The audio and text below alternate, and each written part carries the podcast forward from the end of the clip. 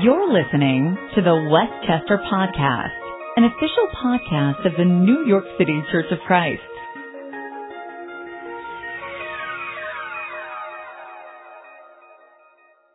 That we can not only just live in Christ, but we can thrive in Christ. And I pray you be with us today, that you would speak to our hearts and help us to see how we can be more like Jesus. If we're not in Christ, uh, Father, to move closer to making Him the Lord and Savior of our lives. Bless our time together today. In Jesus' name, amen. And so I decided that our message today would be how to keep your thrive alive part two. that we will, we will, we will discuss that because the conference was truly outstanding and you want to make sure you make the most of uh, uh, moments like that. Uh, we had more than 4,000 disciples uh, who were there for the conference. It was a very inspiring time, and it was a spiritual high for so many. Uh, but oftentimes, uh, after you reach a spiritual high, uh, you have to be careful because Satan will come in and take you to a spiritual low. And so we want to want to see how we can keep our thrive alive, and really our example here is Jesus. Jesus tells us how we can keep on thriving in, in our spiritual lives, how we can sustain a spiritual relationship with God, how we can put into practice Romans 12, where the Bible says, keep your spiritual fervor. Never be lacking in zeal, but keep your spiritual fervor serving the Lord. That's a challenging passage, but it can be done in Christ but there's some things that we have to do, and, and the things that we have to do, I have to confess, they're not easy, but they can be done. You look at the life of Jesus. Jesus never faltered. He never had what you would call a bad day. He had some trying days. He never detoured from his course. He never stopped thriving. He never stopped having a heart and mind that was set on God. He was always zealous. Uh, he never gave in to uh, bitterness or anger or resentment. And, you know, I asked myself, how did he do this? I mean, he, he was human like us, even though we know that he was also God. And yet, he came to show us that every day, every month, every year, we can grow, we can become more and more like him, and as Jim talked about last week, we can be transformed into Christ's image. But I'm here to tell you, it ain't easy. And it's, it's something that we all struggle with. Baptism is just the beginning. The real work comes after you come up out of the water. That's when you have to really uh, focus and set your heart and mind on Jesus. So, how do you do it? How do you do it? Well, here's a great scripture for us. John chapter 12, verses 23 through 26. And we won't read all of it, but this is what, this is what most of it says. It says, Jesus replied, the hour has come for the Son of Man to be glorified. I tell you the truth, unless a kernel of wheat falls to the ground and dies, it remains only a single seed. But if it dies, it produces many seeds. The man who loves his life will lose it, while the man who hates his life in this world will keep it for eternal life. And here's the main point of our message today. To keep thriving, you have to keep dying. To keep thriving, you have to keep dying. And Jesus tells us here, He gives us a, a marvelous example here, metaphor, whatever you want to call it, as to how we can keep our thrive alive. Jesus knew that he came to give God glory. And yet we, we understand that at the end the people were saying, crucify, crucify him. But really, what they didn't realize is what they were really saying was glorify him, glorify him. Because it was in his death that he was glorified. And it was through his dying that we were given life. And it's because Jesus died to himself, his will, his ways, his feelings, his emotions every day that he kept on thriving. We stop thriving when we refuse to die to ourselves, to die to our sinful nature. But if we do so, if we make the, the decision, if we decide, as, as this kernel of wheat here, that, that if we decide that, that we're going to die, Jesus says the potential is unbelievable. That if you, if that kernel of wheat, that, that one kernel of wheat dies, it can produce and reproduce and, and over and over again. And you think about the life of Jesus. More books have been written about Jesus than about any other person in history. Even though we don't have a photo or, or, or, or, accurate image of him except his life. Nations have used his words as the bedrock of their governments. His Sermon on the Mount established a new paradigm in ethics and morals.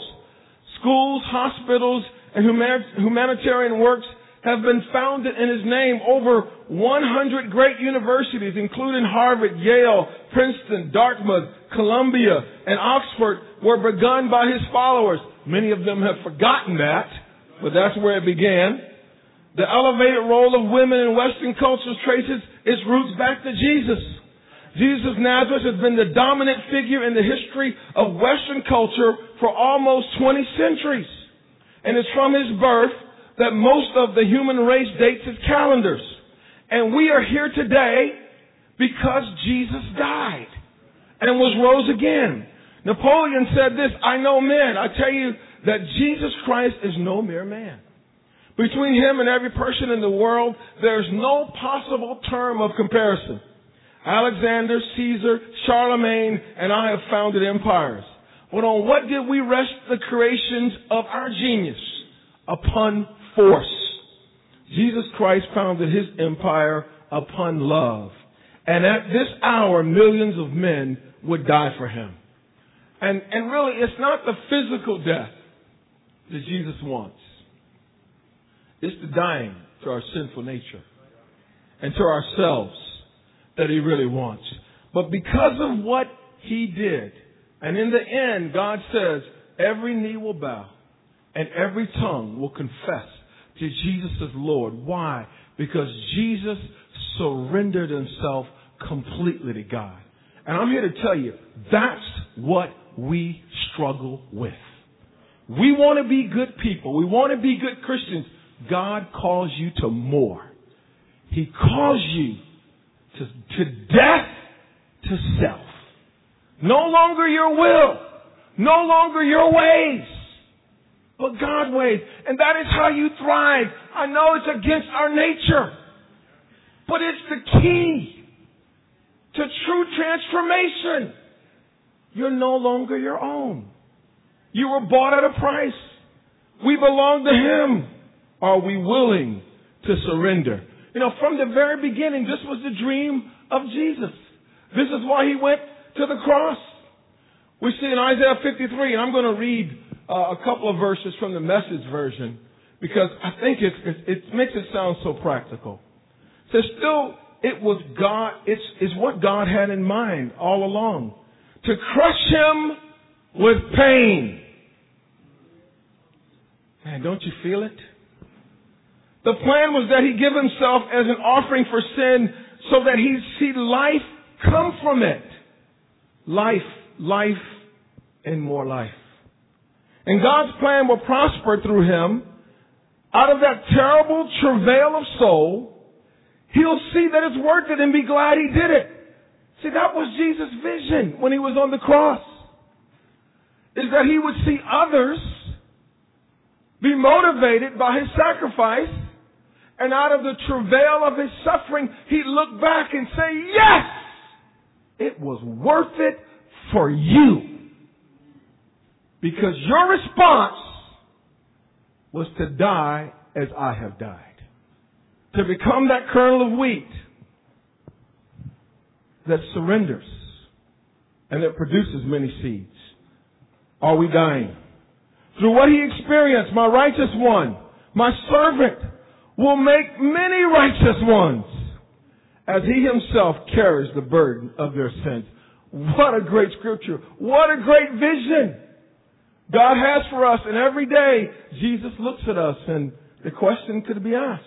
Has it been worth it? Did what he go through, was it worth it for you? What has your response been?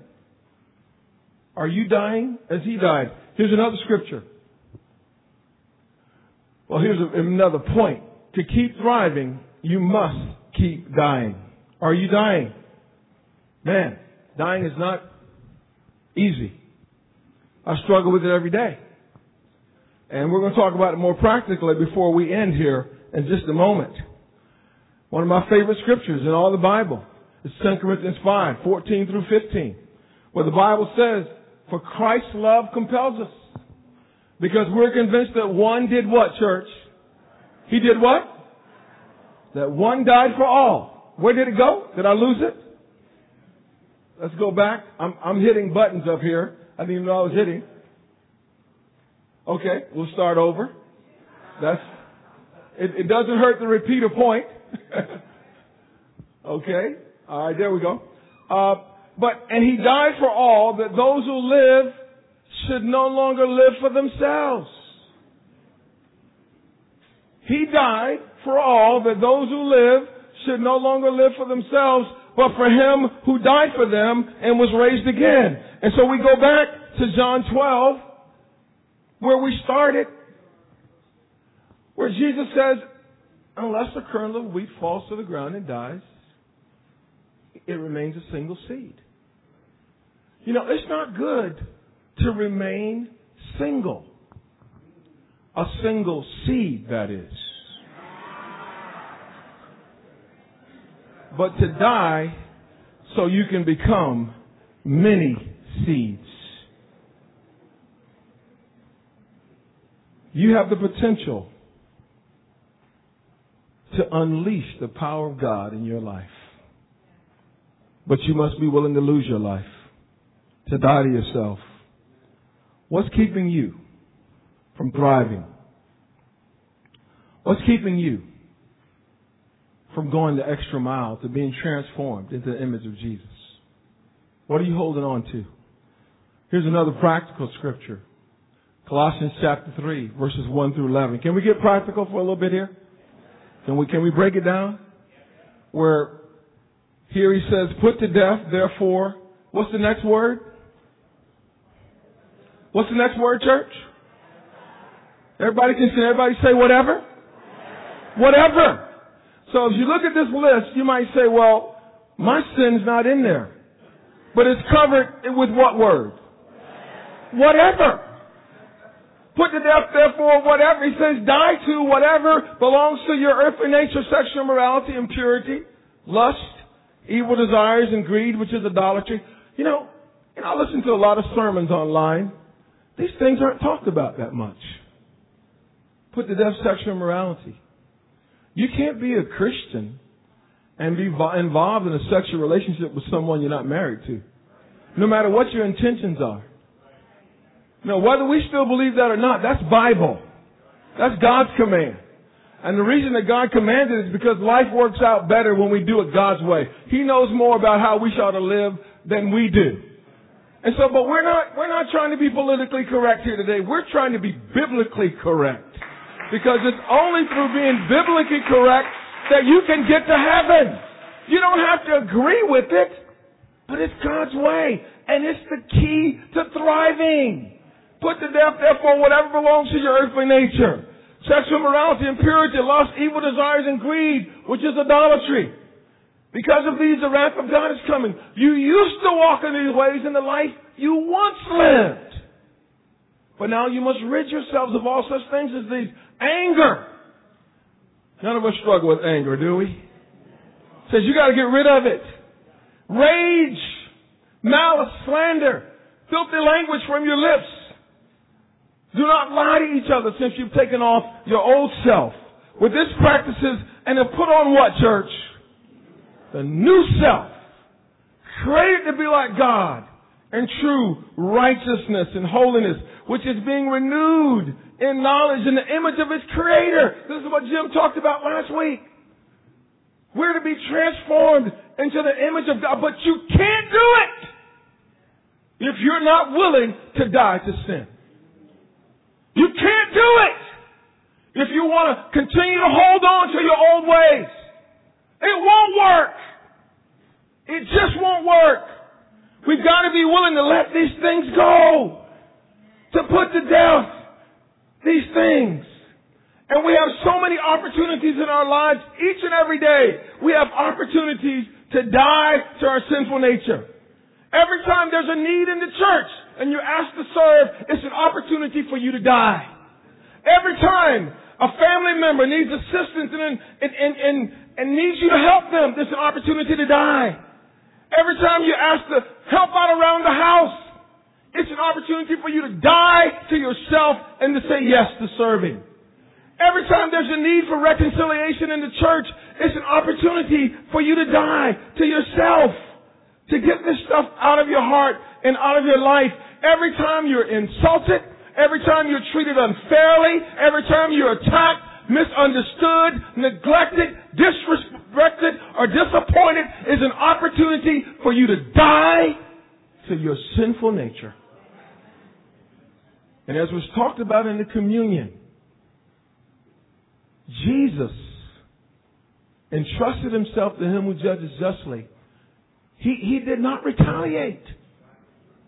And sometimes we forget what it really means to be a Christian and we want to know, well, is it fair? Was it fair what Jesus went through? But sometimes in our marriages we can't get to on, on the other side because we're talking about what's fair. So you're called to die. It's not about what's fair. It's about being righteous. And being righteous sometimes you're not treated fairly. That doesn't mean you can't speak up and say what needs to be said. But in the, at the end, I'm a dead man because I've surrendered all to Christ. And so I, I want to, we're not done here. We got we got to hit a few more practical things. Remember these scriptures? Sometimes we quote these scriptures. Galatians 2.20, one of our favorite scriptures. And Galatians 2.20 basically says, I have been crucified with Christ, and I no longer live. Now we even sing that. Jim sang a few songs last week in, in the sermon. Sounded pretty good. But remember, we sing this song, don't we? I have been crucified with Christ, nevertheless I live, yet not I, but Christ who liveth in. Remember that song? They don't sing that? We're the only ones that know that? But we know the scripture. Whether you know the song or not, you know the scripture. Memorize that scripture. The life I live in the body I live by faith in the Son of God who loved me and gave himself with me. Every day you need to get up and you need to start your morning. I have been crucified with Christ. And I no longer live. Because he died for me. Galatians 5:24 those who belong to Christ Jesus have crucified the sinful nature with its passions and desires. There he puts it in past tense. That when you went out into the waters of baptism, that's what you decided to do to crucify. The problem is, sometimes we think it's once for all. You don't get crucified one time. Jesus died once for all. We have to die every day for all time. Because the sinful nature continues to want to come back. And we, we have to focus on things like this and ask ourselves, can this be said of my life? Now, let me ask you some questions here. What do you need to crucify or die to in your life? If you had to write it down, what would it be? Your emotions? Know, sometimes we think because we feel something is right. And oftentimes we live by our, our feelings and not by the word. You think Jesus felt like going to the cross? I mean, if you're raising kids, you're never going to feel like doing everything you need to do to raise them, but you better go ahead and do it. Or, or, you know, kids even know the number to call now if you're not treating them right as, as parents. But you gotta die. You, you can't have a successful marriage and just live by your feelings. Nobody feels like loving their wife. Even though you say crazy things on the day you get married about what you're going to be, I mean, I sit there and I go, when I hear these guys say, you will always laugh, you will never cry, I'm just like, really? How long is that going to last?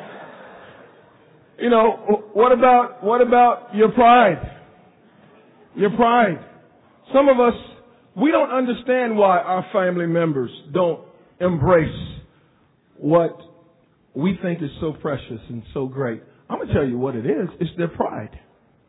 It's not their lack of understanding. And you can be a sweet old lady and a sweet old man and still be arrogant and prideful.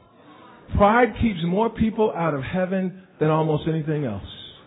It's because we're unwilling to admit, I'm wrong. I need God.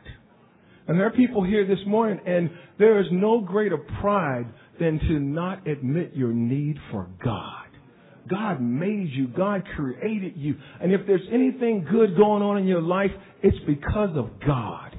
If your parents are, are good people, it's because God gave them to you. You know, whatever doors have been opened for your life, you think you did it? It's God. There's no room for pride. What about dying to your appetites? Your appetites.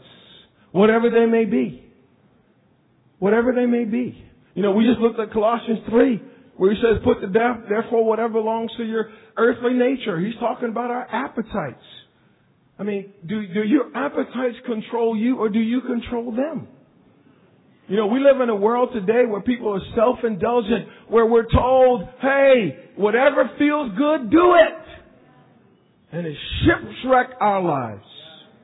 You can't have a successful godly life if you're not willing to say no to some things. If you just go by every appetite, every urge that you have in your heart, you will kill yourself and probably kill somebody else. And, and, and, and you know, whatever it is, we're all bombarded or challenged by different struggles and appetites. You know, sometimes we think, well, you know, marriage is the answer to dealing with lust. No, your heart is the answer to dealing with lust. You're still going to have to say no. You're still going to see other beautiful women and other handsome men. You still have to say no. You, you, you think, you, you, you wonder, well, Solomon had 700 wives. Was that enough? He wasn't dealing with his appetites. Your selfishness. This is mine. This is mine right here. And Cynthia tries to help me out with it because so many times, you know, she wants me to do things. I eventually get around to it. You know, I know there's a proverb or a, parable that says about the two sons, the one that was asked and said yes, and the other one said no, but then did it. But that's not the model of a good attitude. Sam, will you? No. Would you? No. Would you like to? No. Can you? No. I, I'll do it, but it's not a good attitude. And I know there are no other husbands that, that struggle with these things except for me. But it's like selfishness is, you have to die to selfishness. Because that's what Jesus did. You know, one of the, the first scriptures that we ever memorize is, is, is Luke 9.23, which says, if anyone would come after me, he must do what, church? Deny himself. Christianity 101. Are you doing that? If you got here late this morning, maybe it was the traffic, maybe it was a sick child, but oftentimes it's selfishness. You think you're so important that you can come in, in here whenever you want to and walk over other people. It's just selfish. A lack of punctuality is just selfishness. Because you care more about your world than you care about others. Die to it. Why live like that? It's ugly and it's not like Christ. Your mistrust. Some of us, we don't even trust God. And we definitely don't trust anybody else. You can't be effectively discipled or helped in any area of your life unless you decide to trust somebody. Just won't work. Now, nobody's perfect. But I'm here today because I decided to trust people all my life who've helped me to see things that I don't see. And here's another thing. As awesome as you may be, you cannot see everything about yourself that you need to change. Says, I'm looking in the mirror. Well, you need someone else to be that mirror. Because you will never see it all. And, and there are, there should always be good people in your life who help you to see what you don't see. That's why some of you have the spouse that you have. Who, who does not just go around praising you. They should encourage you. But they tell you the truth. I know that's the kind of wife God blessed me with. I'm not always thankful for it, but I am today. Your attitudes. Doctor, your attitudes. I mean, what are you known for? Are you a joyful person? Thankful person? Encouraging person? Are you irritable? Are you a complainer? A griper? A grumbler? And you can even do it spiritually. Says, I, I want to say all this in the name of Jesus, but I just think we need to fix this. In the name of Jesus, I'm just not happy with this. I don't know why we do this, but it's all in the name of Jesus that I say these things. Well, will you help with it? No, I can't help with it, but I'm just not happy with it. Then shut up then. You're not willing to help. Die. Die till you have bad attitudes. Your past hurts. Any Christian in here been hurt before? Uh huh. Yeah. See, those of you who didn't raise your hands, you hurt so bad you can't even lift your arm. we get hurt, people. You know why you get hurt? Because you're in a church with other imperfect people who say things that sometimes they don't realize they said. And, and it's, it's just a matter. I mean, but how long are you going to hold on to it? What if Jesus held on to his hurts? What if, what if he held on to when he got spat on, when he, when he was uh, ridiculed? You know, when, when, when they insulted him, what if he held on to it? Praise God he didn't hold on to it. Praise God that he doesn't hold on to our past sins. But as far as the east is from the west, so far does he remove our sins from us. Praise God for his grace and his mercy. Do we have the same attitude? Man, some of us, we can bring up stuff. It's so old. It was done in black and white. Here we are in color. That's how old it is. Get over it. We're not thinking about it. Why are you thinking about it? And then finally, your will. What's your will? You became a Christian so that you would do God's will, not your will. You know, when I went out for my prayer time this time, I, this morning, I used Jesus' prayer as my guideline. And in that prayer, he says, not my will, but your will be done. That's why I pray it. And that was Jesus' prayer in the garden. Not my will, but your will. It needs to be your prayer. Not my will, your will. Everything in life will not be fair. Everything in life will not work out the way that you intend for it to, to, work out. But that's when you glorify God. In the midst of the storm, in the midst of the trial, in the midst of the difficulty, when you say, okay, Lord, but through all of this, not my will, but your will be done. He's not going to do it in your timetable. He's not going to do it when you feel like it should be done. But He's a righteous God. He always gets it done. And your attitude has to be, not my will, but your will be done. So as we come to a close here, as we think about these things, are we dying? You know, I uh, got to go to two funerals, or at least witness two funerals last week, and we need to be praying for Nicole and and her family, Winston, great loss, and what an incredible ceremony that was done on behalf of her dad. And I came back and uh, went online, and I got to see Gloria Baird's passing, and um, was so impressed by all the great things that were said about her as a disciple of Jesus, and it made me think, what do I want to be remembered for? when my time comes. You know, she she lived a remarkable life. And didn't make the papers. There was no band playing. A lot of people in this world will never know who she was. But the eternal impact her life had because she decided to live no longer for herself, but for him who died for her and was raised again. And you know, as we think about our Christian life, what's the goal? We, we're just not denying ourselves for the sake of denying ourselves. We're doing it for God's glory. We're doing it to one day get to heaven, to one day hear Him say, well done, good and faithful servant. You know, and there are many remarkable, amazing people in this world who we applaud, who we admire, who've accomplished things that we will never accomplish, whether it's academically or scientifically or, or, or whatever it may be, financially. But they do it to get a crown that would not last. We do it to get a crown that will last forever. This is worth it.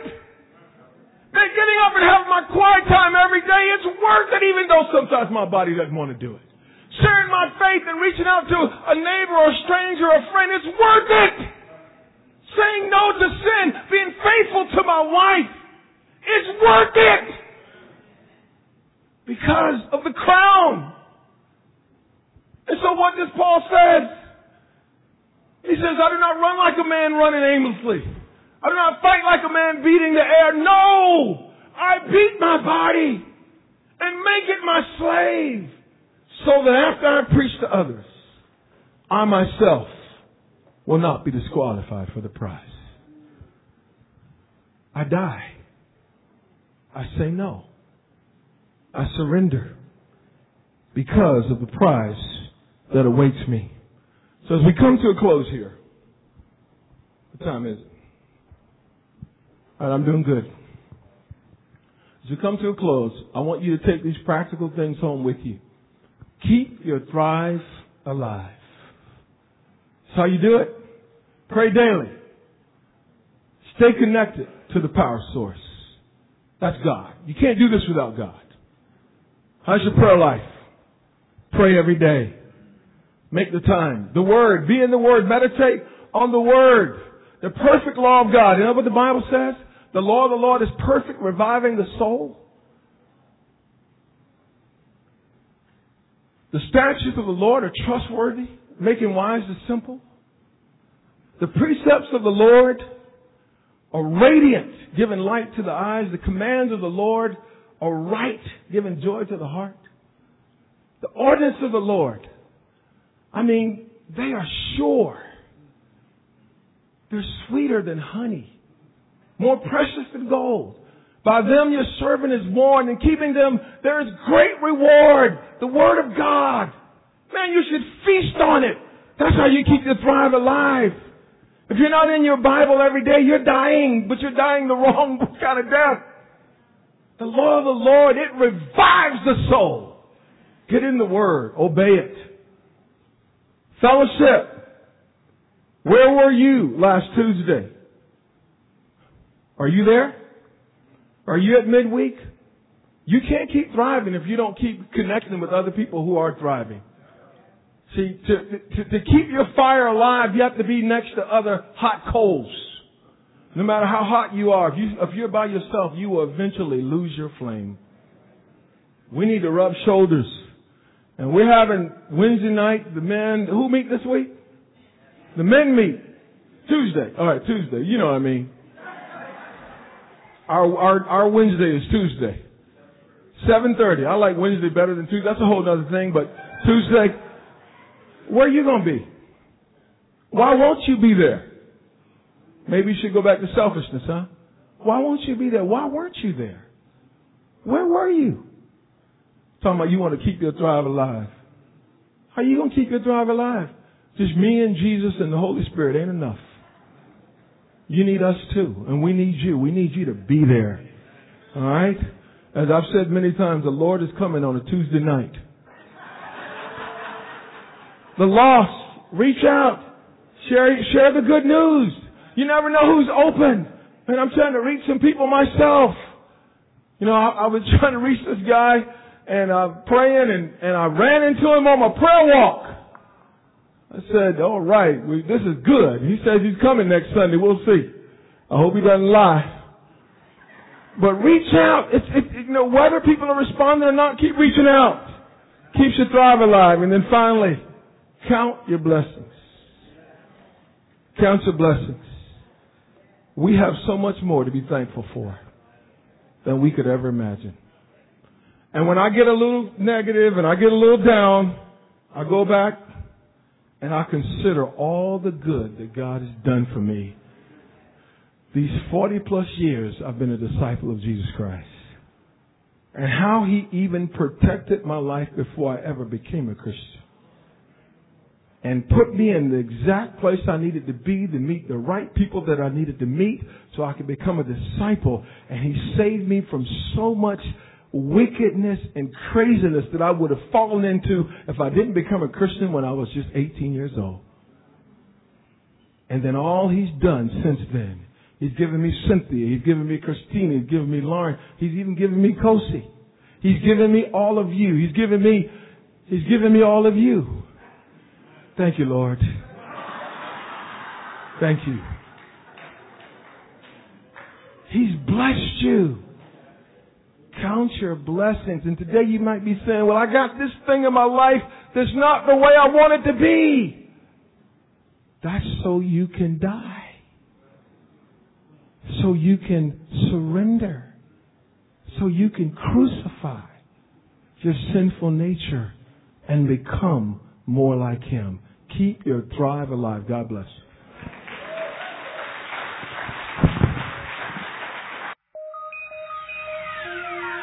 You just listened to the Westchester Podcast.